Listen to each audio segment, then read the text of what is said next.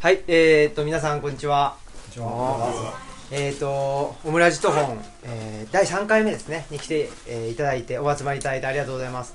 えー、私、あの、奈良県の、まあ、奈良県のってい、ね、まあ、ここですけど、奈良県の東吉野村っていうところで、あの、人文系施設図書館、ルチャリブロっていうのをやってます。えー、青木です。よろしくお願いします。はい。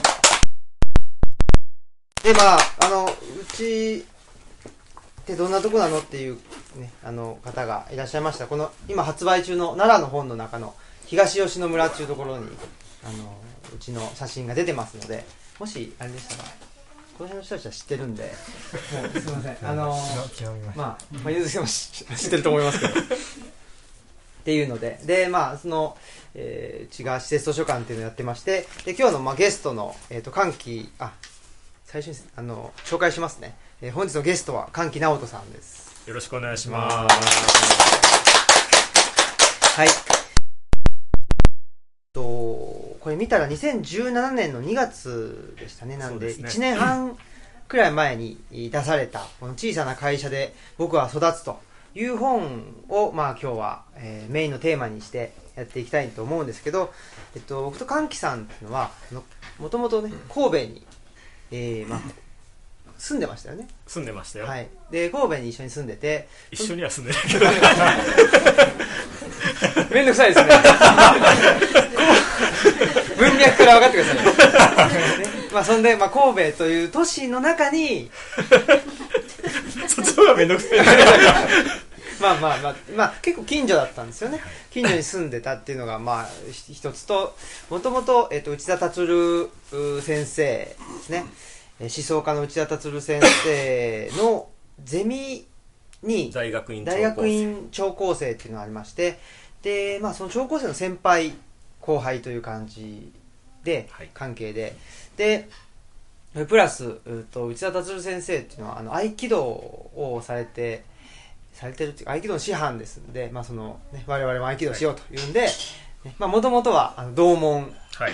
同じ道場に通っていまして、まあ、今はですね、はい。えー離れ離れになってい。るとい。うことです。ですで、そうそう。はい。で、ちょっと、えっと、先週かな、出たあの、アエラの方にですね、まあ、内田先生が、出す都市は歴史的な流れっていうんで、えっと、4箇所ですね、まあ、いわゆる田舎をあの定点観測してるよっていうことで、その中の1箇所として、うちの東吉野村があって、もう1箇所が、えっと、兵庫の上川のお茶園っていうところで、でお茶園やってるあの野村さんっていうのもいらっしゃいますので、後で懇親会で、えーもしよろしければお話、えーしていただけたらなというふうに思います。これもちょっとあの回しますので、あ、じゃあこれをどうぞ。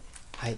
まあまあ、ね、あの、えっ、と、はい、回しますのでね、あの、飽きてきたらね、あの、見てください。で、えっ、と、まあ、大体1時間くらい、あの、2人でお話しして、で、あと30分くらい、あの、皆さんからちょっと、まあ質問とか、えー、ですかね、質問、感想を受けて、で、それとともに皆さんと一緒にお話ししていけたらいいかなっていうふうに思ってます。で、その後、まあ、ね、聞き逃したこととかは、まあ、懇親会に、えー持ち越してもらえたらいいかなというふうに思っております。はい。はいということでですかね。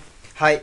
で、えっ、と、まあ、この本が、ね、歓喜さん出された本で、で、えっと、僕らがですね、人文系施設図書館ルチャリブロの機関誌として出してるルッチャっていうのがありまして、今日もあの、トホンさん売ってくれてますけど、で創刊号ではその内田達郎先生と僕、まあ、対談させてもらって、それが載ってます。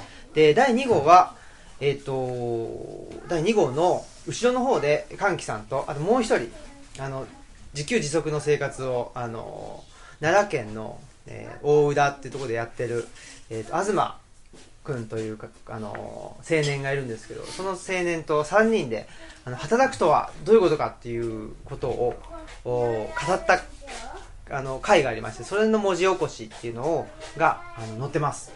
ですんで、まあ、あのあ、色合いが似てますね。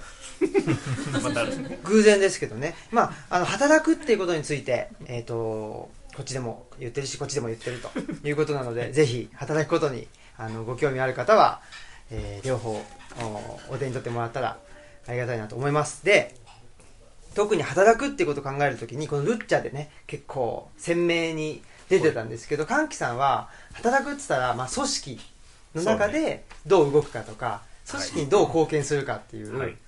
ポイントでお話になってるんですけど、専門経営学ですからね。あそうそう、はい。専門が経営学の、えー先生で、えー大手門学院大学。の、はい。大学教授准教授か正確には。ですけどまあね大学で教鞭を取ってらっしゃるということなんですけどなんで、まあ、組織で働くっていうことが、まあ、前提になってるんですけどこの東君っていうのは自分で自給自足の生活を送ってて、えー米を育ててで養鶏鶏を育ててあとなんあ何してたかななんかいろいろしてるんですよねいろいろしてて、まあ、そういう、まあ、基本的にはもうその分業。だから組織っていうところから組織ありきじゃなくて自分でどうするかっていうところから働くについて考えてるっていうんであの全然解決しない話がですねこれに載ってて。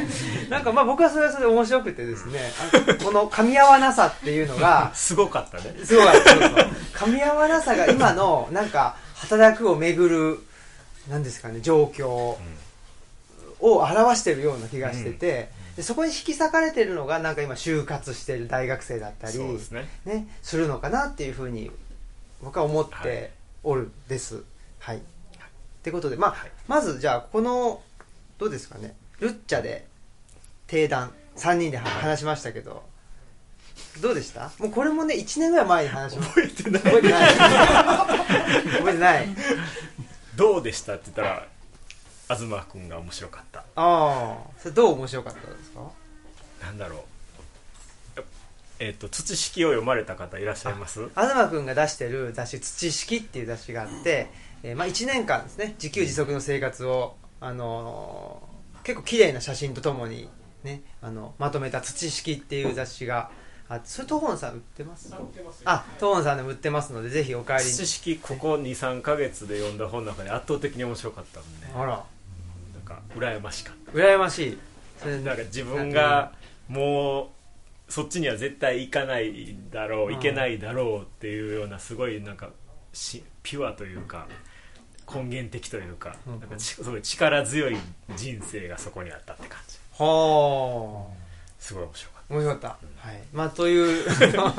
これのことは覚えてないんです覚えてないとそうそう。まああの結局東君もえっと 土式出したのが23か月前なんだと前思います前のここの太田さんの時にに売ってましたっけ、うん。じゃあ3か月ぐらい前かな、3か月ぐらい前にその本出してて。でまあねるっちゃんこれが出たのが9月。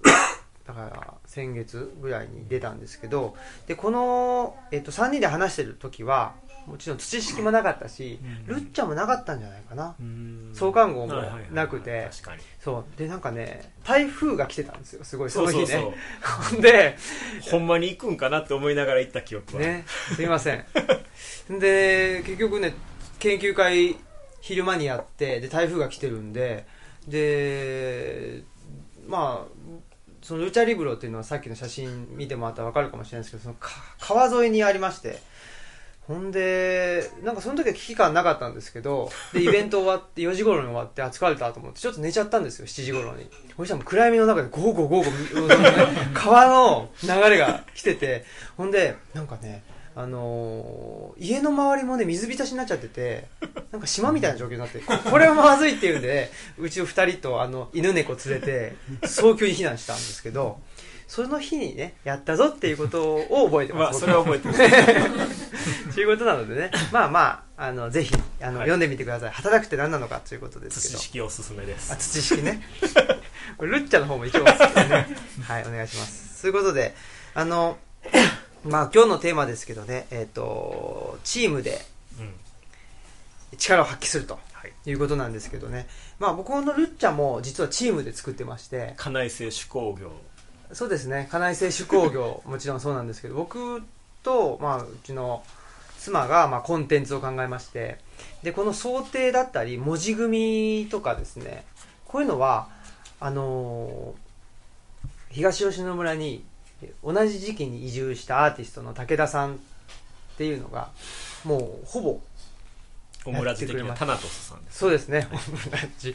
はい、タナトスさんという名でね、あの、オムライスラジオに出てくれてる人が、もう作ってくれて、で、その奥さんのね、陶芸家の、あの、イクミンという人が、ここれはいくらぐらいじゃないかなみたいな感じで値付けを。値付けをしてくれた。みたいなだから僕もチームで作ってるんですけどこの小さな会社で僕が育つっていうのは、まあ、そもそもどういう経緯でできてきた本なんでしょう、この本は、えっと、出版はあのインプレスさんというところが出してはるんですけど、まあ、このインプレスさんっていうのはもともとワードとかエクセルとかのマニュアルみたいなのに強い会社ででそれがそこが多分ちょっと広げていきたいという時にあの京都の三島社という出版社ですね。おそらくご存知の方が多いと思うんですけど、まあ、あの小さな10人ぐらいでやってる出版社の三島社にコンテンツの編集を依頼して、まあ、その三島社とインプレスさんの、まあ、コラボ企画で「仕事の輪」というレーベルを企画されて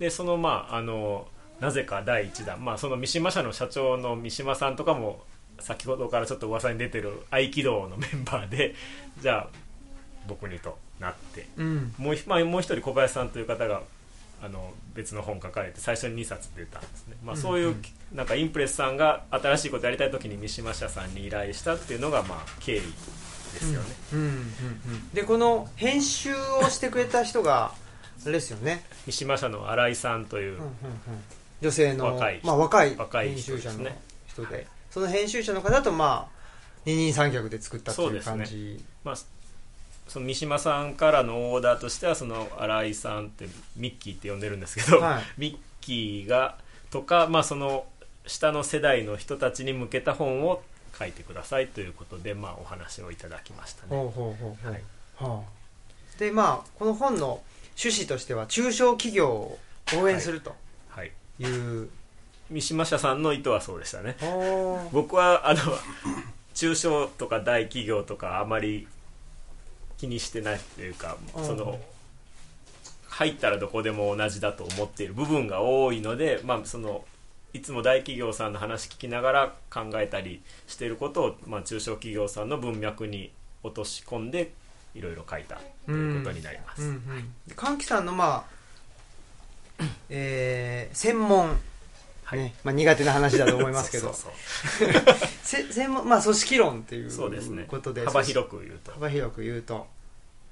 狭く言うと何なんでしょう？狭く言うと、えー、知識創造論とネットワーク論とソーシャルキャピタル。あら。カタカナが出てきました。でしょ？それはえっ、ー、と何でしたっけ？もうもう覚えられなかった。知識知識創造。知識創造、まあ、えっ、ー、と会社の中で、まあ、どのようにアイデアが生まれたり、はあはあ、または先輩の知識が若い人たちに移転されたりとか、うんうん、そういったのを考える、うん、でネットワークっていうのは人と人とのつながり方。人と人とがどういうふうなつながり方をしているかここややこしいんですけど、うん、そのつながり方がどういうふうに会社の中に影響するかってことをやってでもう一つソーシャルキャピタルとも同じような感じであの信頼って何でしょうねとかね。社会関係資本というやつですね、ね、はい、ソーシャルキャピタルっていうのは。っていうのをあの幅広くや薄く広くやってる。お薄く広くやっているそれでえっ、ー、とどうでしょう？この本をお書きになって中小企業と、はい。まあ、大企業って歓喜さんの専門では特に分けてなかったけどこの本を書いてみてどうでしたか？そのやっぱし違うなっていうふうに思いました？大企業と中小企業、えー、若いうちから あのー、全体を見なきゃいけないような仕事をやっている人が多いなという印象ですね。それは中小企業中小企業の方が。やっぱり大企業だと本当にプロジェクトが大きいことが多いので、うん、まあ、その大きいプロジェクトだとまあそのそれなりの部長さんクラスとか課長さんクラスの人がまあ全体を見てて、うん、若い人はまあ歯車といったら悪いですけど、まあ、一つの仕事を任されて、うんうん、全体の中のこう、まあ、その点中小企業さんの方はまあ一人が一つのプロジェクトを見てるような感じでやってはるという印象ですかね。うん。まあ、そざっくり言うと。ざっくり。そんで、まあ、大企業がいいとか 中小企業が悪いとか、まあ、その逆でね中小企業が絶対いいとかそういうわけじゃなくて、っていうことですよね、うん、その組織の在り方が違うよっていう。そうですね、まあ、本の中で一番難しかったのはそのいい悪いを何で判断するかって話をしだすと、うん。多分こんなん5冊ぐらい書かなきゃ、うん。っていうか、もうそもそも分かんないし、うん。でお金の話に単純にしたくないし逆になんかやりがいみたいなのはじゃあ大企業はやりがいないわけじゃないしとか、うん。その辺であんまり価値判断の話をしたくないなと思いながら書いた記憶があります。うん。一般的にはでも会社って言ったら、まあ、その利潤あの利潤を追求するっていうのが、つまりおまあ金を儲けるっていうのが大前提。前提だと思うんですけど、すどどうでした？その、えっと、この本書くにあたって中小企業を取材されたと思うんですけど、いくつか。その中でなんかちょっとその利潤を追求するっていう部分でなんか本当に追求してんのかなとかいうふうに感じるとかうん。そういうのはありました？利潤 えー長くならないようにするいいですよ長くなって全然。時間まだまだあるんで。あの利潤ってやっぱりその会社って続かなきゃいけないんですよね、潰れたら困る。いろんなその働いてる人も困るし、うん。取引先も困るし。でなので会社が続いていくためには絶対利潤っているんですよね、うんうんうん。そのなやっていくための。で給料も払わなきゃいけないしとか、うん。だからそういう意味では利潤っていうのは絶対必要なんですよねででもその利潤を、まあ、そういう次の行動の再生産の規模をはるかに超えて求めていくとやっぱおかしくなるというところがあるじゃないですか。うん。なんか、まあ、いいわゆる最近の金融資本主義と言われるようなところに対して、まあ、あんまりよく思ってないアンチの人たちの言説は大体そういうもう、まあ、内田先生とかだったらヒューマンスケールを超えているというかうん。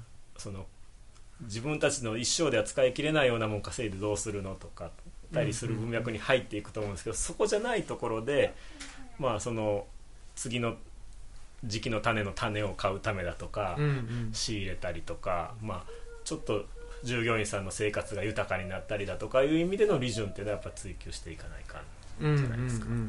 話がどこから始まったか忘れてしまったんですけああいやでも。についてはそういうことを思う。うんうんうんでその中小企業を、まあ、し取材されてなんかこの会社面白かったなとかなんか引っかかった会社ってありますか？会社ってねどこ行っても面白いんですよ僕ね。どこ行ってもやっぱり自分が知らないことしてはるなと思うとねそのどの業界見ても面白いので。だから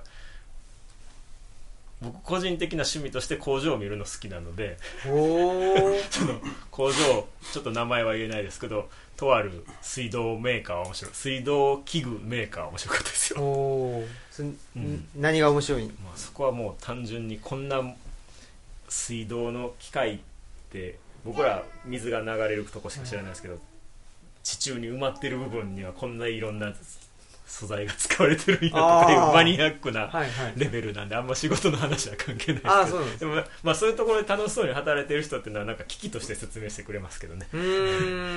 このこのバルブはこういう場面では絶対必要でとかなんか、そういう話を聞くと嬉しくなりますね、その、まあ、作ってるもの自体にうん。なんていうんですかね、まあ、興味があったりとか、うんねまあ、愛着がうん。ある、でそういう人たちが働いてると、まあ、やっぱし、あのー僕も、えーそうだなと思うのが、まあ、組織の規模だったり、ね、あの組織の在り方別にか株式会社だろうが合同会社だろうが何でもいいんですけどそういうのに関わらずやっぱし働いてる人がすごい楽しそうにうん働いているとか、その例えばじ働いて作ったものを自分の家族に、うんうんまあ、例えばねあの食べ物だったらうん。食べさせたくない、うんうんって人いますからね。いますじゃいるじゃないですか、まあうちの学生だったらアルバイト先には食べたくないって言ってる子いっぱいいますからね。そうなっちゃうと、ちょっとね悲しいですよね。ね。うん。っていうことがまあ思いますけれど、まあ、そういう意味で僕はあのえっ、とあの武藤さんの、はいはい。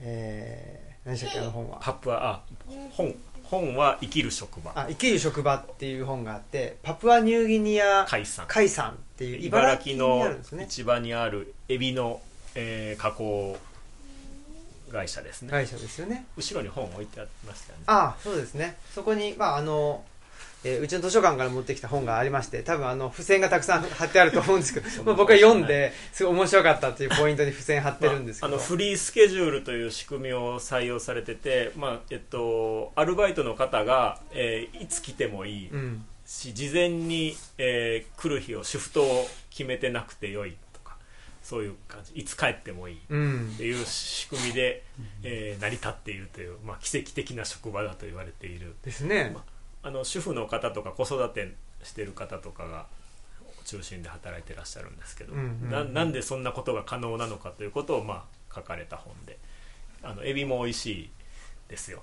みたいですね、はい。うんうんうん、でまあやっぱしその背景にもともとえーっと石巻でした。ですかね。宮城の石巻で工場されててで3.11があって工場も流されてで工場流されただけだったら石巻に戻ればいいんだけどもやっぱし原発があってでちょっとでまあその放射能があの海に流れてっていうのもあったりしてでちょっとまああの戻れないなということもあって大阪で、まあ、いろんな方々の支援を受けて大阪で工場をされていて、でやっぱし、えーとまあ、生きる職場っていうのが何ですかねその働いてる人たちのペースだったり、うん。働いてる人たちの事情っていうのを、まあ、考えてで働いてるし人主体で工場が営まれてるっていう部分がやっぱしすごく面白くって、でそれがまあ新聞にも取り上げられたり結構注目され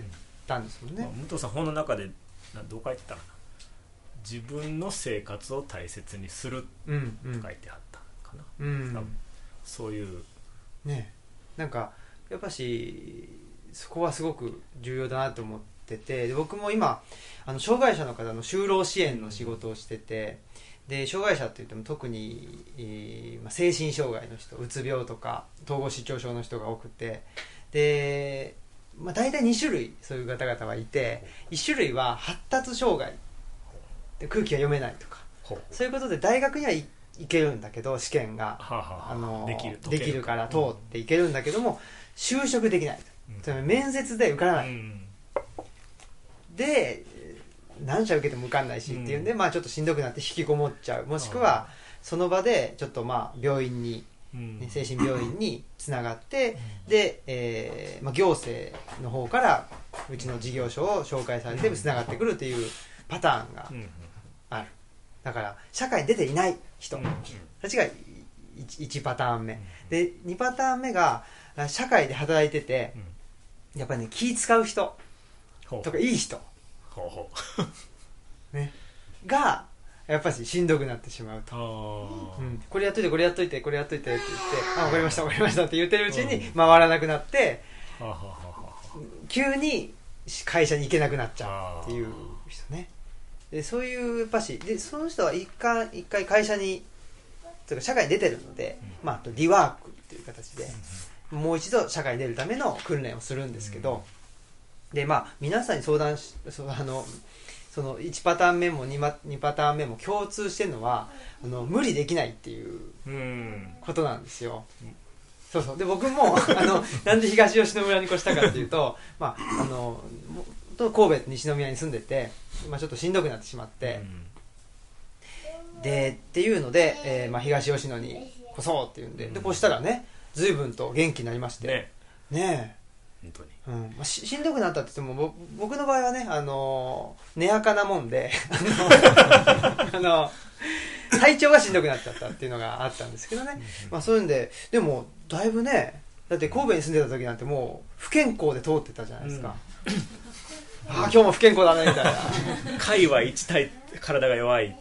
ですね。って言ってても土系色の顔して合気道してるというね、合気道してる場合じゃないんじゃないかと 言われてましたけどね、でも、まあ、それが東吉野に引っ越してね随分と健康になってっていうんで、まあ、評評判なんです組織で働くのは苦手？あそれがそうそうそれでねそういう話をするのかなと 今日思って。その話もします、はい。ほんでどうぞ。でまあその無理ができないんですよ僕も。で今勤めてる会社は会社って法人ですけど大体職員100人ぐらい。おおすごい大きい。大きい。うん。大きいのかな。あの正社員だけじゃ正社員とパートとか全部含めてですけどね、で100人ぐらいで事業所がいくつかあるんですよ。新大宮と生駒とまああの奈良県内奈良県内。あとつ三重の津と、ほうほえー京都の京田辺に一個ずつできてどんどんどんどん大きくなってちょうどねうそんなに支援する人がいっぱい必要。あそれはそうですね、それなるほど。はもちろんそうなんですけど。でもそういう組織で僕働いたことがなかったもんで働けんのかなと思ってたんですよ。本当に。もう自由にやってきたわけじゃないですか、もうそうしたらですね今の職場はその無理しできない人間って無理できないもんだってところが始まってるんで、はいはい利用者さんもそうだし職員側もそのルールは職員にも適用されてるんでやっぱしそうですね。うん、別にそういうもんだって言われてるわけじゃなくって人間ってこういうもんだよねってその人間観がうんみんなそのあの別に言葉にせずとも共有されている部分があるのでそういう意味でなんかねやっぱりすごく働きやすういんですよね、うん、であのやっぱり精神障害のしになってしまう人といい人なんだけども精神的にあまり強くないんであまり上から言われるのが苦手じゃないですか。うん。そういうね、まあ、僕もそうなんですけど、上から言われるとすぐ怒っちゃうみたいなところ。それはだから逆でした。普 通そうそういうことじゃない。そうそうあるんでね。そうすると結局みんな結構ねあんまり上から物を言わないし、うん。っていうのがありますね。であとはね管理職うんの人が女性が多いんですうちは。ほぼ女性。ほう。8割ぐらいかな。それはすごい。うん。比率が高い。高い。うん。女性活躍してますね。あら。あら。あら。まあやめときましょう。で、まあ、でね、やっぱ面白いのが、女性の管理職の下で働いてる人は、ももちろんね、男性もいるんで、やっぱそその関係、なんかね、女性の下じゃとか、いう人いるほど。るじゃないですか、そういう。なるほど。ね、そういう人がいないっていうのも、働きやすいことの、あの、一つのね、要因なのかなとは思ってて、だから、今、はあの、組織で働いてますけど、すごくなんかね、働きやすくて、ハッピーに暮らしてるので、だからその生きる職場っていうのがすごくね、まあ、うちフリー、なんでしたっけ、フリースケジュールではないですけど、きちっとね、あの、シフトはあるシフトはもちろんありますし僕も週5日働いてますので、えーっと平日休んでなんか仕事する時仕事っていうか大学で教えたりとかなんかする時は土曜日出勤したりとかはしてるんですけどでもなんかやっぱししんどくないですね、うん。うん、っていうことは、まあ、僕の経験からはありますけど、どこに話を持ってたいか難しい。はあの働きにくいというか仕事が辛いっていっぱい変数がありすぎてこういうところで喋るのむっちゃ難しいですね、はいはい。その仕事が辛い給料が低い体もあるし、人間関係がしんどいのもあるしなんか向いてないとかうん。もあるしだからねどこの話をします？あああのー 僕の職場でいうと、まあ、福祉関係っていうのは総じて給料は低いですよ、うん。めちゃくちゃ低い。うんでやってることからするとこんなに低くていいのかうん。と思うんですけどならならやっていける。そういう感じでも。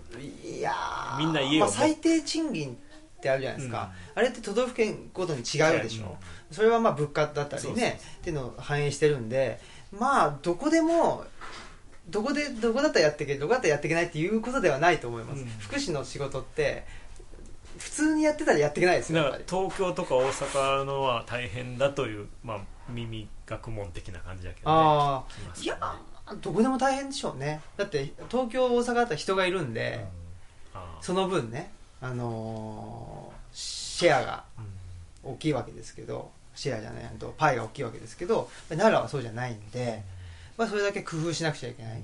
でやっぱりどっちかでしょうね。そのしあの働く中でどういうふうに働きたいかっていうことで、うん。やっぱしあの一つのこういうことや ややってくださいっていういうところで働いた方が働きやすい人と指示された方がいい。そう指示された方が働きやすいっていう人と、そうじゃなくてうん。もうなんか自分で作っていきたい自分で作っていきたいっうん。ていう方が働きやすい人だったら、まあ、どっちかっていうんで今の法人は、えー後者なんですよ。どんどん自分で考えてやっていけと。うんいう方なので、まあ、それは僕も合ってたのかなっていうふうには、そこもねあの働きやすさね指示されたい人もいますからね。うんうん自分で考えるのは嫌だという人もね。うん。考えたい人だね。まあそりゃそうだよね。そう。ですね、まあ、楽しく。うん。だからその仕事のな仕事するっていう中で何を自分の価値うん判断にするかっていうことで、うん。僕は楽しいっていうのが一番いいんですよ。うん、うん。で楽しいっていうのがいいっていうことを考えると、まあ、自分で自分の手でいろいろやってみて、で、まあトライアンドエラー繰り返してやる方がいいとどうしても全体が見えてた方がやりやすいんですよ、うん。そうするとどうしても組織の規模はちっちゃくなる。うん。そうやって、まあ、言語化できる人が少ない可能性はありますけどね。自分の、まあ、例えば就活生なんかね学生の就活生なんかは、そうやってし仕事の全体を見たいとかねそういうことを自分で定義できないので、それでどうするかっていうとやっぱり友達の噂先輩の噂、うん。まあ、要するに外からの情報で給料がこんなんでき企画の仕事ができて通勤が何分でみたいななんかそういうのに自分を当てはめて苦しんでる感じがするんですけど、うんまあ、そういう子たち僕今これ悩んでるんで答えを言言えなくてむしろ考えたいんですけどそういう子たちの目をねどうやってあの東吉野に移住したうん。話とかねするんだけどそっちの方に行ってもふんそういう人がいるんですねで終わるっていうのをうん。どうすれば広げていけるかというのはね本当に難しいです、ね、これはちょっとみんなで考えたいみんなで考えたい。どうすればみんなの目が開くかうん、で結局なんだろうな。あのー会社って、まあ、新卒だろうが新卒じゃなかろうがやっぱ若い人が入ってくるじゃないですか。そうすると僕ももう今年で3年目なんですよ。でこれも3年目になるあそうとそううんと後輩ができるとかね。そうそうそうあの部下ができるみたいな感じで書いてあってそのそうすると今までは新人だからって言って、ねまあ許されてた部分と,、えーっと教えられてた部分があると思うんですけどこ でこれからはそうじゃなくて、まあ、教えるとかっていうことになってくるじゃないですか。だからそうするとやっぱしねなんでしょうね。最近の若い若い人 たちのが何考えてるのかっていうことも もうはっきり言ってだから僕3年目ですけどもう35なんで、新卒で入ってくる子とかがいたら一回りぐらい違うんですよ、そうするとねなんか同じ人間の形はしてますけど多分ね 中身は中身っていうかうん。考えてることとか、うん同じことを聞いたとしてもだいぶね受け取り方も違ったりうん。すると思うんうん。ですよね、でももうずっと21歳22歳の人と接してるわけじゃないですか、ずっといるとね変わってるようには見えないんですよね 本当に。僕だ何年目だ？に2009年からやってるんで、まあ、10年近く。うん。こうその18歳から22歳見てますけど大体一緒に見えるんですよね。うーん。だから。でその卒業してからどうですか？卒業してから会うとあ大人になったなって思う。ほ大学では何もできないのかって思ってしまう時があるもんね。でもそういうふうにその卒業生と今いる子たちを比べたら卒業生しっかりしてるなと思うけど例えば1年生と4年生を比べてみたらあ4年生の方がしっかりしてるなと思うので、うん。我々は何もしてないんじゃないかと 思うんだけれども、まあ、まあその時に卒業生で大企業に行った人と中小に行った人って何か違いがあるんですか、大企業の子たちの方がルールにうるさくなるね。おお とてもルールにうるさくなる。それどうどういう場面って感じ場なんですか？面場面で飲み会とかでですか？そのないけど。と唐揚げにレモンを 絞るか絞んないかみたいなこととかですか？いやいやいや。そういうことじゃなくて。なんだろう。あの事前に連絡をしてくるようになるとかね。ああきちっと？そうそうそう。あそれ今日今日もあのうち奥さんも来てますけどあはい。今日だってここに2時のイベントで何時に入ってくださいとか言わなかったもんね。すいません。いや絶対ないやろなと思ってて。なんかそういう。でもねほらあ今日お願いしますみたいなそういうのあるでしょ。そう そういうところに具体的なあの情報が一個もないっていう。あーいやそれは歓喜さんだからっていうのもありますよもちろん、うん、あじゃあその大企業のしになった人はその辺きちっとなんかそうそうそうそう。なんかフォーマットがフォーマットに合わせてるのかなんかすごい細かく送ってきたりしますね。はあ。中小の人は中小がじゃないんですか？中小の卒業生がまだあんまり前の大学の時のはしっかり香川のねうん、あの大企業に行ったのばっかりではい。今の子らは卒業して今年の出たのが1年目なんであまだ卒ーそうですか。業後に中小に行ったの子もいますけど会ってない。ああ。あわかんない。おおー。楽しみですけどね。楽しみですね、うん。うん、何かね。ね。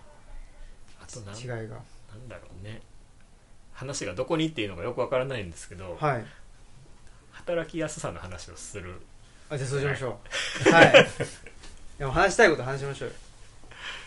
でも働きやすさって本当に難しくて、うん。えっと、例えば楽をしたいとか自分のやりたいことをやるとかねあのよくねまあオオムラジを聞いとるわけですけど、はい。多分オムラジのナンバーワンリスナーじゃないですか僕はね。そうですね。オムラジが始まってから多分一番聞いている。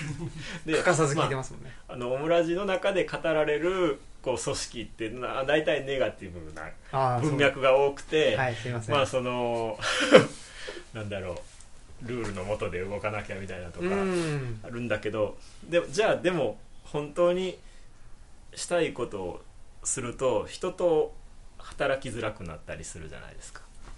本当にしたいことをするとみんなが本当にしたいことをした時に、えーそこに幸せがあるような組織ができるならそれはむちゃくちゃ幸せなことだと思うし、それはまあなんか、まあ、例えば研究対象として目指していくとか、まあ、組織の、ね、リーダーがそういうチームを作ろうとかするのはいいと思うんですけど本当にできるかなとかって思ったりしてしまうんですよね。うんうんできると思いますか、できると思いますか？いやその一つは組織のお規模でしょうね。うん、で規模がその小商いのようなことばかりで世の中回らないじゃないですか、はい、はい、例えば鉄を作るとか 大きな船を作るとかみたいなことどうしても大きな会社じゃないとできない。そうですね。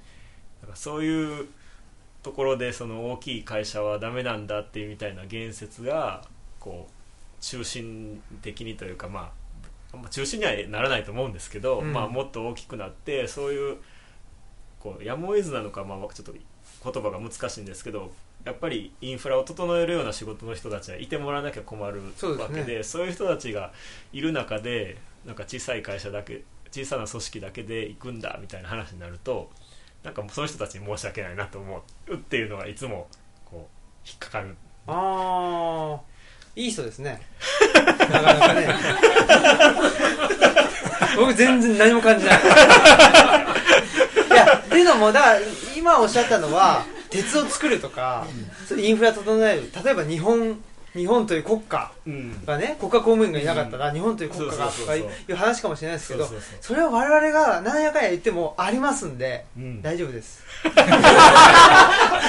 でわ我々が我々がねわーわー言わないと消えてしまうものがあると僕は思ってるのでわーわー言ってる。でそれが中小中小企業というかちっちゃいあの、えー組織だったり個人の自由だったりあの個人の意思なんですよ。そのね。わーわー言わなくても消えないところが不幸な感じがするっていうってのがある。いうのをねうんうん。どうにかしたいなと思う方なははいやそれはでもいいいと思いますけどね。いいと思いますいいんじゃないですかそれ。平行線を。いやいやいや僕はもういや僕も別にその敵対してるわけじゃなくて、うん。ああのそうなんですよ。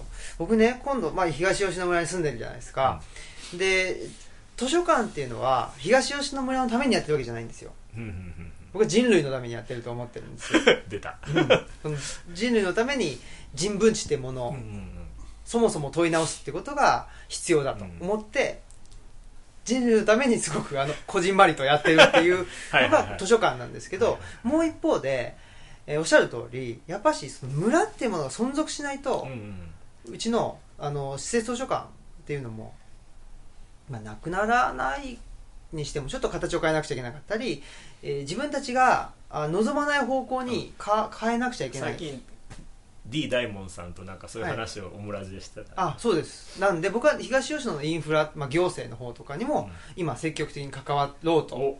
しております出馬？出馬かな？いやまあこれはちょっとあれですけど あれですけどまああのオンエアしますけど この内田先生ね、はいはいはい。会った時に「ああね青井君出馬しなよ」おーっと。言われているというのはまああのオフレコですけどね。なのでまあその出馬云々じゃなくても、うん今の議員さんとうん結構話したりとか、うん。でそのタウンミーティングとか行ってるんですよ、うんね、あの村ですけどね、多分ね。村のタウンミーティングっていうのがあって、えー、と5人ぐらいやってるんですよ。それが楽しくてへやっぱしねその僕は村に住んでて何が楽しいかっていうと、一つはね、まあ、あの健康になったっていうことも一個ありますけど、もう一個は日本の10年先20年先の姿を僕は先取りしてると思ってるんですよ、おー。子供がいなくなる。はいでほぼ老人になる。その中でどうやって生きていったらいいのか、うん。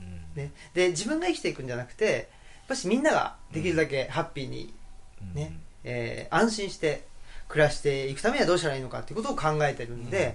そういう意味でやっぱしなんだろうなまあ例えばですけど、うん、と東吉野村で台風が来て土砂崩れが起きたとで3箇所起きたってなったらやっぱしどこを一番最初にその土砂をあの除去するかって言ったら、うん。一番車が通るところなわけですよ、そしたらどんどんどんどん、あのーまあ、中心部の方に人が住める場所っていうのがちっちゃくなってうんいきますよね。だから別にコンパクトシティ構想とかじゃなくて 自然と構想しなくてもね。構想しなくてももうその現実として人が住める場所がうん狭まっていってるんですよ今村が。っうんていう状況があると。それは良いあまり良くない。ないんじゃないですか？そなんかみんなの顔が見えるようになって前よりもこうコミュニティココミュニケーション増えたなとかそういう側面は。そういう側面は確かにあるかもしれないんですけどえっ、とやっぱし自分が生まれ育った場所に住めなくなるうん。っていうことのなんかやっぱりそれって結構なリアリティの喪失というかですうね、ん。だから3.11で津波がわーっと来てで津波がわーっと引いてそしたらまあそこに住むことできますけど放射能で汚染されて、でそこに住むことができないっていう人うん。と津波が来てっはい。ていう人はやっぱりちょっと違う。なるほど。住みたくても住めないっていう。でそのリアリティの喪失っていうのは結構なもんだなと思っていてできるだけやっぱしそこであの人生をね終えてほしいなと。なんか僕は思ったんですよ。そのためのルチャリブロそのため いやそのための あのルチャリブロではなくて自分なりの活動っていうのを今してるんですね。なのであの国家とかねあの鉄とかそこまで出ちゃう大きくなっちゃうともう自分がね、うん。コミットしなくてもほっといてもやってんだろうと思っちゃうんですけど、村ぐらいですね、えー今1700人ですけどね東吉野村。がキュッとあの村の組織規模がちっちゃくなると、もう本当顔の見える関係で、もうおばあちゃん困ってるみたいなね、ことになるとああす困ってんだったなっていうことでやっ自分の存在意義っていうの出てくるしそれは手貸して、えー手貸さないとなという感じになるんで、うん。なるんですよ、うん、その中でこう違う組織とのコミュニケーションが増えていってその違う組織にも東吉野さんみたいにって感じでいい影響を与えられたらすごいいい感じよね。そうですね、うん、ただねそれもやっぱり一筋縄じゃいかなくて組織規模がちっちゃくなって顔の見える関係になってくると仲が良くなる反面敵対関係っていうかですねそれで人間関係濃くなるといろいろあるんで、うん。それはそれでやっぱ大変だなっていうのもね。感じてますけどね。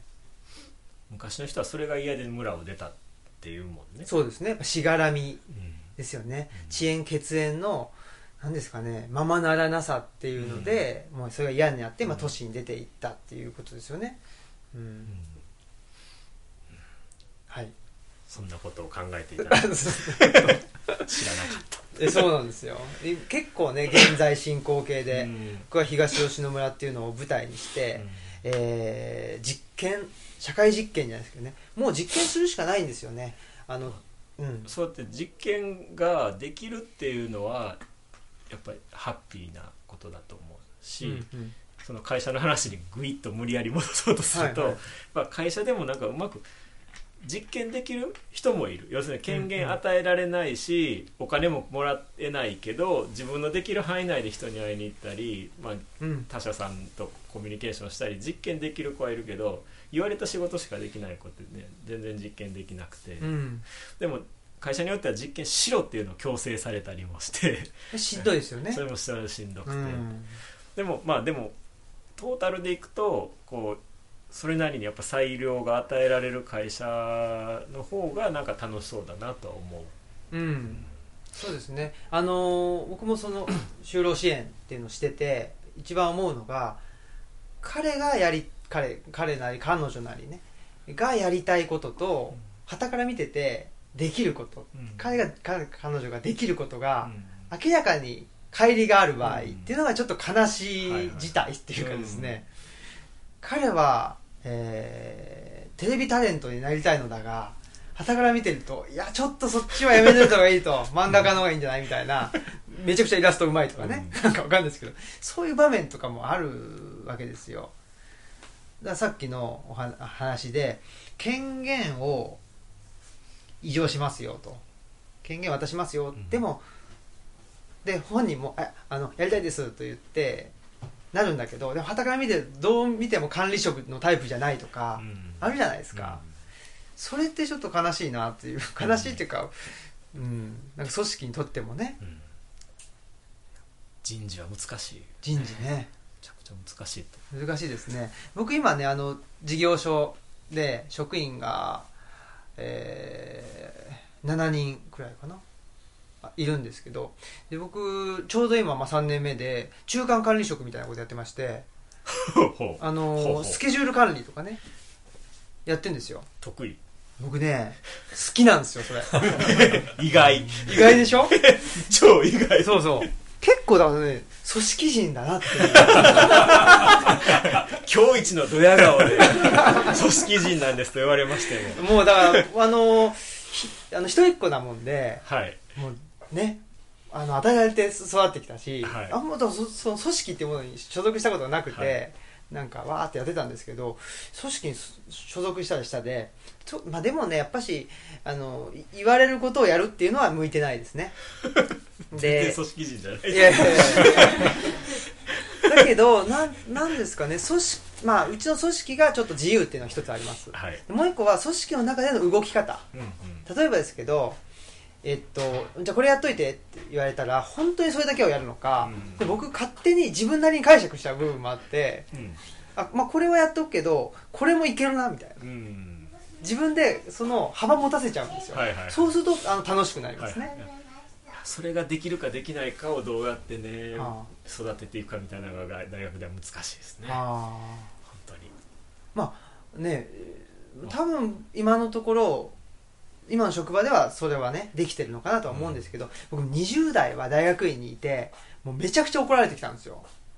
ほお前は何も分かってないって言ってそんな研究でノーベル賞取れんのかとか言われてね。取る気ないしみたいな。う すごいね。ノーベル歴史学賞ないしみたいな。そもそも。そもそもね。そもそもないよみたいなね。すごい研究室やったよね。そうなんですよ。へスパルタでしょ？えで、まあ、そこになんとか耐えてですねで今があると思ってるんですけど、そう新人教育の難しさみたいなことあるじゃないですか。そのこんなんで取れんのかの先生は何を指示してはったの？え？何何はあかんって言ってはっだからまあその研究研方法がなってない。いや研究の意味が分かんないっていうことをそういう言い方で言ってたんですよ。方法。わかりますか？えお前あなたの何言ってるのってことで。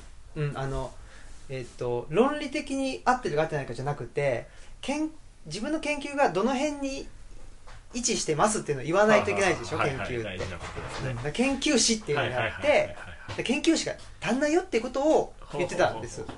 でい今考えると思うんですけど、そう言ってくればいいのにね。ノーベル賞取れんのかって言われたら、取る気ねえよと。なるほどなるじゃないですか。おかしな話だなと思ってたんですけど、今今はその仕事これやっといてって言われてそれになんかこうちょっと幅を見つけられるっていうのは自分の仕事のその事業所内での自分の仕事の位置がちゃんと研究士的なものが位置づけられるようになったそうですい。つの間に多分その先生のおかげでしょうね。その今考えるとね。いやそうそういうことあるじゃないですか。厳しくされてるうちは、あのやろうと思ってるんですけど、ね、アントニオ猪木がねあのー力道山に対してね、厳しくされた。でも今、ね、考えると、ね、あのー力道山先生ありがとうみたいなことで同じことですよ。そういうことで 意味がわからないこととおなじみの厳しくされてきたんでその時はうーっと思ってたんですけど、うん、今考えるとやっぱしあああの時厳しくされてよかったなと、うん、でも10年以上前のことですけどね、えー、10年以上前のことなんかそういうのもあれですけどっていうことがあったわけですよ、うん、その先生のおかげでやっぱり全体を見ると、で全体の中のどの位置に自分を位置づけるか、自分の仕事はどういう仕事なのか。ということを意識する、えそれがマッピングできると、あじゃあここまでもいけるかなとか。分かってくるんですけどだから研究士とかね研究だったら研究士だし多分就活だったら業界研究。ああやらないですねみんなね。とか大事じゃないですか、うん、本当はむっちゃ、うん、だしえー、っとそうですね事業所の仕事だったら去年一昨年どんなことしてたのかとか、うん、ね。去年の今頃ってそうそう遡る歴史さすが。そうそう。やっぱりもうそれはもう身についてるのでそうするとだいぶ働き方が楽ですけどね。うん、その辺がやっぱしだから新人教育っていうことをねよく言うじゃないですか。考えた時になんか今の子はねああの上からね「お前ダメだろ」とか言ってたらすぐ辞めちゃうみたいな、うん、じゃあどういうふうに新人教育後輩教育したらいいのかっていう、どうやったらいいねいやそれよどうやったらいいんですか？なんか人事の人とかとねよくそういう話をするんですけど、まあ、結局答えのないまま行くんだけど、はい、僕がいろんな会社行ってよく質問するのいくつかある中の一つに、まあ、例えば3年目の人とかに今仕事で関わる人は何人ぐらい顔浮かびますかとか言うんですよね。でその顔浮かぶ人たちは部署偏ってますか？とかもしくはその仕事全体から見てあの良い偏りかどうかとかねそういうのを聞くんですけど、うん、あのまあ、人の名前覚えない人いるじゃないですか、うんうん、全然。社内の人の名前覚えられない人とかと挨拶もしないとかね。だからそういう意味でやっぱうまいこと働いてはるなって思う人は、まあ、よくやっぱ社内の人の顔知ってますよね。でもこの話するとじゃあ仲良くならなきゃいけないのかっていう話にもなってきてであのー、最初の方で話したあのパプアニューギニア会社の武藤さんは別に仲良くなる必要はないって断言してはってもう絶対会社の飲み会もしないとか言ってはるなんか仲良くなれっていう圧ってしんどいでしょ、うん、なんかこう俺たち仲間だぜブローみたいなのってすっごいしんどい、けどでも一緒に仕事しなきゃいけないっていうそこら辺のバランスがどううまく取れるかがね、うん、結果として仲いいないと思うんですけど、うん、仕事を経た結果。だってねいわゆるブラック企業みたいなのってブラック企業は一枚岩になりたがるからね。ねっていうことですよね、あのなんかを昭和させたりね、うんうんうんあの休日 バーベキュー。あそうそうそう。ね。とかね。やるとか、うん、なんかだからそれだけ聞いてるとなんかとっても仲が良くてなんかいいような気がしますけど、うん、ね。ほんね。遊ばなきゃ仲良くないっていうのが違いますもんね。仕事でき一緒に仕事はできるけど顔も知ってるし名前も知ってるけど一回も遊んだことないとかでも全然いいと思う。うんうんうん。こういう話あんまり伝わらない。ああそうですか、うん、ええっと大学生に対して？大学生でも、うん、うまくいってないゼミとかってあうちの大学じゃないですよ、はい、うまくいってないゼミとかってなんか無理やり先生が「お前ら飲み会全員出席な」みたいなことをやったりして 崩壊に向かっていくような気がする。からね出席させて割り勘にするみたいな。そうそうそうそうそうそうねそこでみんなで歌歌うとかって最悪でしょ。いやでもねやっぱし、まあ、僕もそのさっきね中間管理みたいなことで言ってましたけどスケジュール管理自体はすごくねあの楽しく、うん、あのやってるんですけどやっぱし、えー、後輩の子にすごく気を使ってしまう自分がいるっていうかですね。ちょっとあそこダメなんじゃない？まあ、結構こうハイポジションやもんね。普段がね。そうそうそう 普段がそうなんでなかなかです。年下の子に対してねなんかダメ出しすると一つダメ出しっていうかだすると三つぐらいちょっとあのいいこと乗っけとこうみたいな感じで。そうすると多分最初のダメ出し消えてるなみたいな。そんな気を使って気使ってるんですよ。そういう意味では。だから結構僕自身の悩みはそこですね。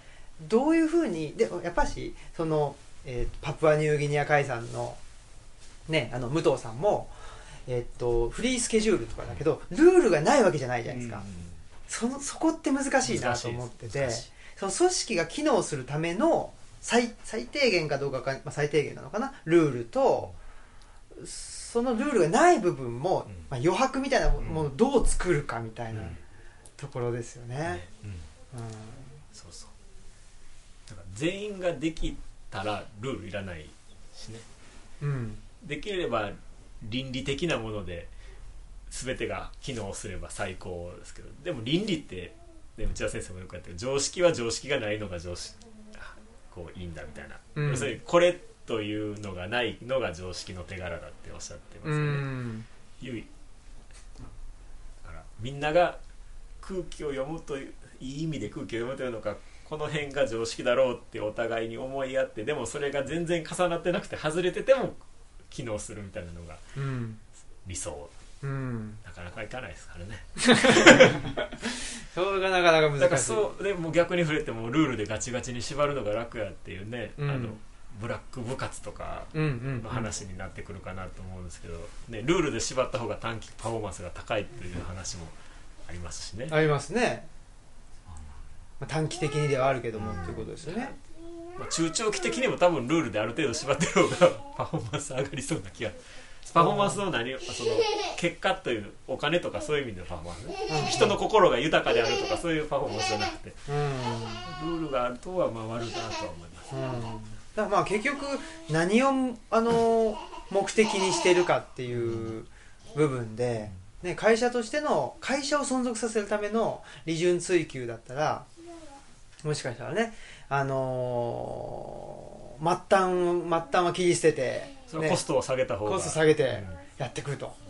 いう部分はあるかもしれないし、まあ、うちは社会福祉法人でやってて、えー、と株式会社化しないっていうのはやっぱそこみたいで、えーその短期的な利潤追求っていうんじゃなくて、まあ、5年10年、えー考えた時に人が、まああのー働き続けていられる社会とつながり続けていられるような、あー社会を作るための法人であるというふうに言ってるんでやっぱりそこを目的にしてるんですよね、まあ、ただそのためにちょっとお給料がね、うん。だいぶ安いとか、いうことはあるんでやっぱどこを目的にね、えー会社がどこを目的にしてるのかっていうこともあるし働く働いている自分がどこを目的にしてるのかっていう部分もあるんですかね。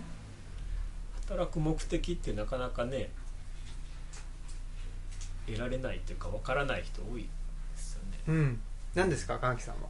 僕は学生が楽しさったらいいなって思いますもんね。もうちょっと勉強してくれたら最高やけどね。あ まあでもまあえー、なんだろう、まあ、高校まで勉強してこなかったんですとかいうような子が本読んで面白かったですとか僕の本とかじゃなくてもね勉強して楽しいって言ってたらやっぱ楽しいですよね。それが一番、2番目はあの全然いい話じゃなくてあの満員電車に揺られないという。それがいいですね。僕のその自分の健康面で関して言うとね。それは大きい。めちゃくちゃ大きい。うん。じゃあそのまあ歓喜さんの学生でっていうことを考えるとそのゼミだと思うんですけど、うん。ゼミの学生がまあ楽しそうにするためにうん。何かしてることってあるんですか、僕が彼らにやってること。うんまあ、か彼らにやってることじゃなくてもなんか歓喜さんがちょっと意識ししてることとか。名前をすぐ覚えること。あよく話しかけること。ああこ こっちから。あこっちから。あ。あとなんだろう絶対聞いてへんと思うから言うはいはい。何をしてるかな。でも口をうるさくは言うようにはして何をく口口うるさく？メールの文明変だよとか。ああ へえあんまりなんや小小獣とみたいなこと言ってる。学学生には結構 結構細かくう。ん。だそこのルールは守ってほしいけど。そういうところをちゃんとしながらドカンと遊べよとは思ってるんだけどね。なかなかうまいこといかないですね。どんどん小声になってうるせえなと思ってるかもしれない。けどもういいんじゃないでも言うことは言うとかんだ誰かがどこかで言うとかんとなんとなくえそんなこと小学校中学校で習ってないのとかね。うん。思うことが多いから、うん。やっぱね言うとかんとね。うん。でも言った後ではく明るく話しかけるようにすなんだこのさっきの青木くんのあれみたいなね。そう。同じような。まあねだ同じような悩みを我々ね、ででも別に嫌われたいとかも気にしないですけどね。いやめっちゃ気にしてると思いますよ 今の話聞いたらね。僕もね。いやあの気ら気にしないっていうのはまあまああのついてきてくれる子がいるからっていう意味で。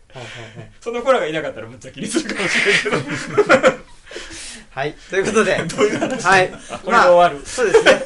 大体あのお時間になりましたのでこれ一旦あのトークの部分を終わりにしてちょっと、えーラストラストというかあのこれから30分ぐらいぜひ皆さんからの、まあ、体験とかこういうことがあったんですよとかいう話を聞かせてもらったらいいかなと思います。企業の勤め人の話とかそうそう聞きたいですね。じゃあとりあえずあの第1部終了ということでありがとうございました